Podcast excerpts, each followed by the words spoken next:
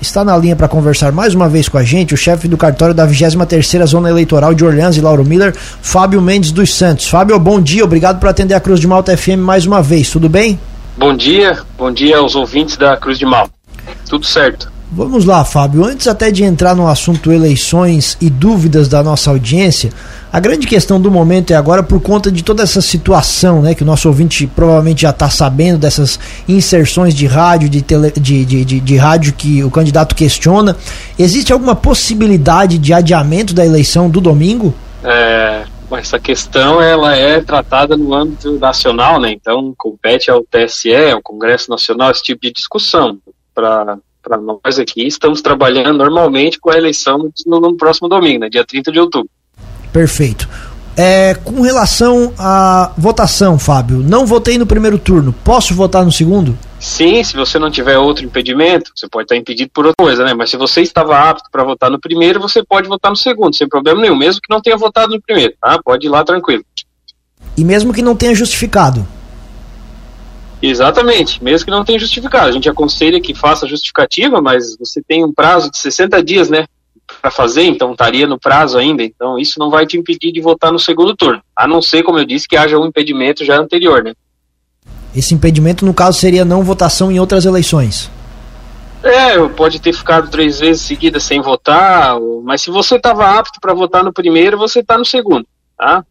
Nesse primeiro turno da eleição 2022, você pode votar no segundo também, ainda que não tenha comparecido no primeiro. E para aqueles que não votaram, Fábio, vão votar no segundo turno, como é que faz para justificar depois? Para justificar, você pode fazer pessoalmente no cartório eleitoral, né?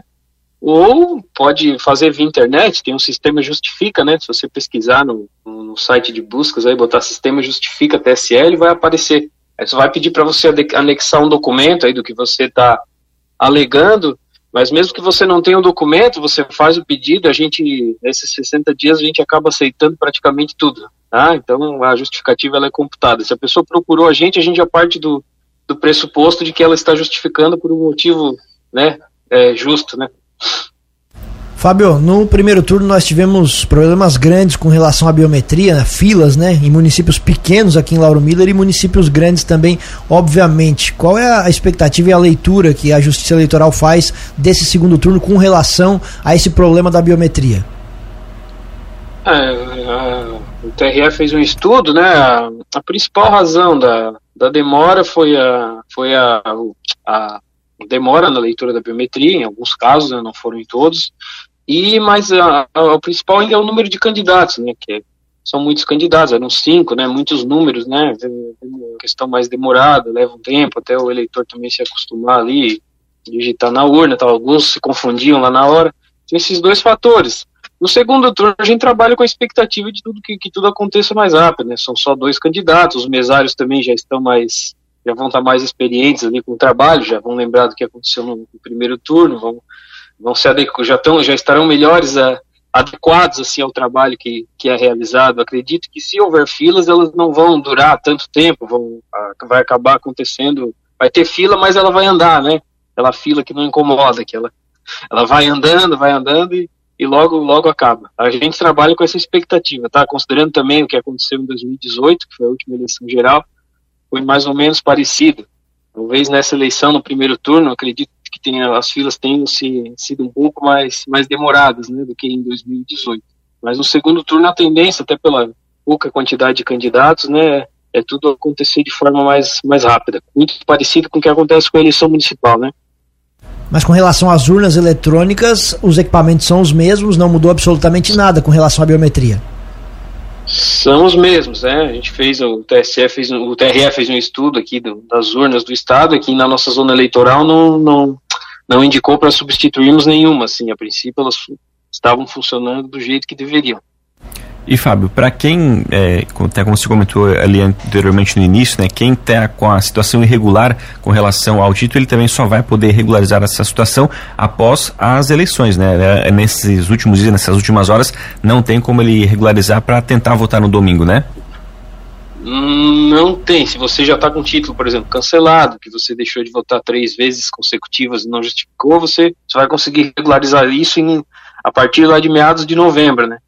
Antes, agora não dá mais, você também não consegue transferir o seu título nesse momento, fazer o primeiro título, isso vai ser, esses serviços vão ser reabertos somente após o segundo turno, né?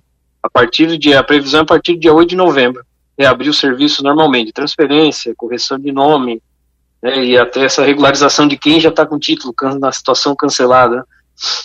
E, Fábio, a gente teve também no primeiro turno, né? Lauro Müller é uma dessas cidades que teve locais de votações alterados, aqui no caso do Colégio Walter Otávio, que passou para o Hilário Pescador.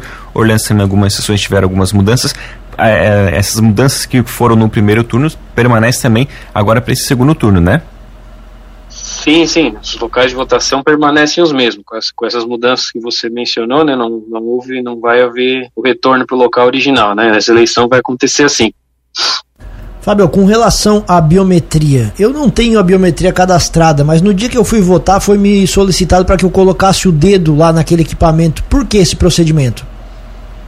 Então, foi feita uma importação do banco de dados do banco de dados do DETRAN, né, e da Secretaria de Segurança Pública. Então, se a sua biometria funcionou naquele dia, a sua biometria foi validada, então ela vai ser incluída no nosso banco de dados.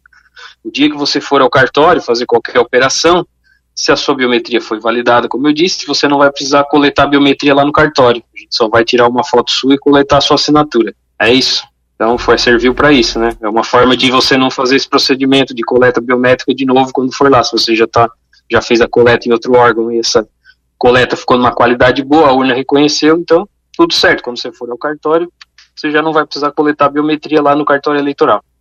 Perfeito. Como saber se deu certo a minha biometria nesse caso? Se você foi reconhecido lá na hora com a biometria, se você foi reconhecido em uma das 4 tentativas, se o seu dedo foi reconhecido, né?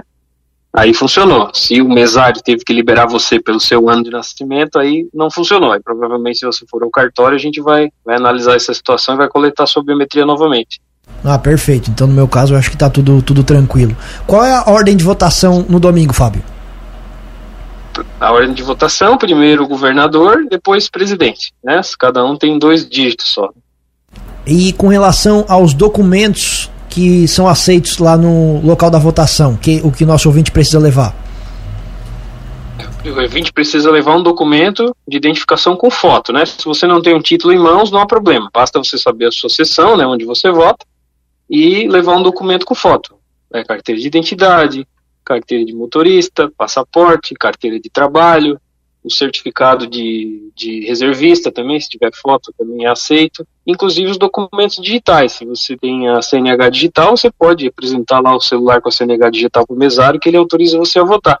E o título de eleitor, quem fez a biometria no cartório eleitoral, aparece a foto lá no e-título, também pode ser aceito como documento com foto. Perfeito. Com relação às urnas eletrônicas, Fábio, qual é o procedimento daqui até o dia das eleições? Quando elas chegam? Nesse momento, aonde que elas estão? A segurança delas fica a cargo de quem? Bom, as urnas eletrônicas estão no cartório eleitoral. Elas já estão configuradas para o segundo turno, né? Nesse momento, ninguém mais está mexendo nelas. Estão lá paradas, só aguardando o transporte até os locais de votação. Isso geralmente acontece no sábado, né? No dia anterior à eleição. A gente entrega para as pessoas convocadas a receberem essas urnas. Geralmente os responsáveis pelos locais, eles guardam essa urna lá, ou no local, numa sala segura, ou alguns levam até para casa. O pessoal que mora no interior, a gente aconselha sempre a levar para casa, dormir do lado da urna, né? E levar ela para o local de votação no domingo de manhã. Muito bem, Fábio. As urnas estão no cartório, elas nem saíram do cartório, né? Elas foram para os locais de votação no primeiro turno e retornaram para o cartório, ficaram ali. A gente preparou elas de novo, né? Fez a limpeza e tal. E agora elas vão voltar para o pessoal votar. Muito bem. Fábio Mendes dos Santos, chefe do cartório da 23ª Zona Eleitoral de Orleans e Lauro Müller, agradecemos sempre a atenção aqui com a Cruz de Malta FM, desejando um bom trabalho nesse final de semana. Um abraço e obrigado. Um abraço a todos. Eu deixo aqui o primeiro turno transcorreu assim do ponto de vista, fora a questão das filas, né, que foi evidente, como você falou, mas do ponto de vista de confusões, brigas, etc., não aconteceu quase nada, que no segundo turno não aconteceu nada, na verdade, né? No segundo turno seja da mesma forma. Queria fazer um agradecimento também a todos os mesários, né? Eles trabalharam bastante no primeiro turno, sofreram bastante, como os eleitores também, no caso, quem pegou bastante fila, né? Um agradecimento especial a eles, tá? E um grande abraço a todos. Tenhamos uma eleição tranquila no próximo domingo.